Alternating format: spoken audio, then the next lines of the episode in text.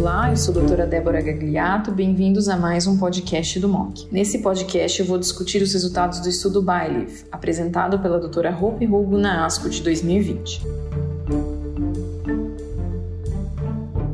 Esse é um importante estudo que busca avaliar se as pacientes tratadas com inibidor de ciclina e inibidor da aromatase em primeira linha e têm a mutação em PIK3CA, se elas têm também um benefício do uso do alpelisib combinado ao fulvestranto se foram previamente tratados com inibidor de ciclina. Lembrar que alpelisib, o inibidor alfa específico de PI3 quinase, ele foi aprovado baseado no estudo pivotal de fase 3 Solar One, que mostrou um ganho de sobrevida livre de progressão é, dos dos pacientes que usaram alpelisib combinado a fulvestranto em relação àqueles que só usaram fulvestranto na coorte de pacientes com mutação em PI3K. Esse estudo ele mostrou uma sobrevida livre de progressão de aproximadamente 11 meses para os pacientes que usaram alpelisib com fulvestranto versus 5 meses e meio aproximadamente para os pacientes que usaram apenas fulvestranto. Agora, esse estudo incluiu pacientes no estudo pivotal Solar One, apenas 5% dos pacientes aproximadamente tinham sido expostos em primeira linha inibidor de ciclina. Nós sabemos que inibidor de ciclina em primeira linha é o padrão de tratamento na doença avançada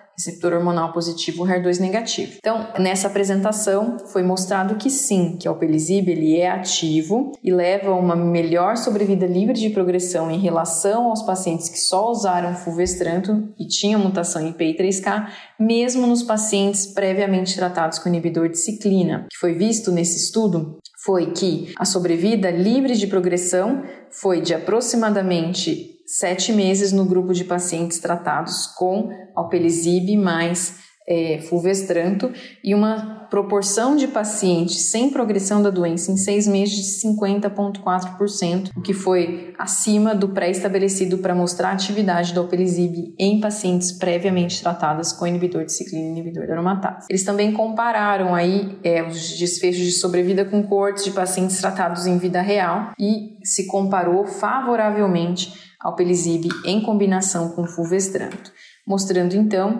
que nós podemos usar com segurança o Pelisib numa corte de pacientes tratadas com inibidor de ciclina e inibidor da aromatase em primeira linha, importante dado apresentado na ASCO de 2020. Muito obrigada pela atenção, esse foi mais um podcast do MOC. Siga o MOC nos principais agregadores de podcast.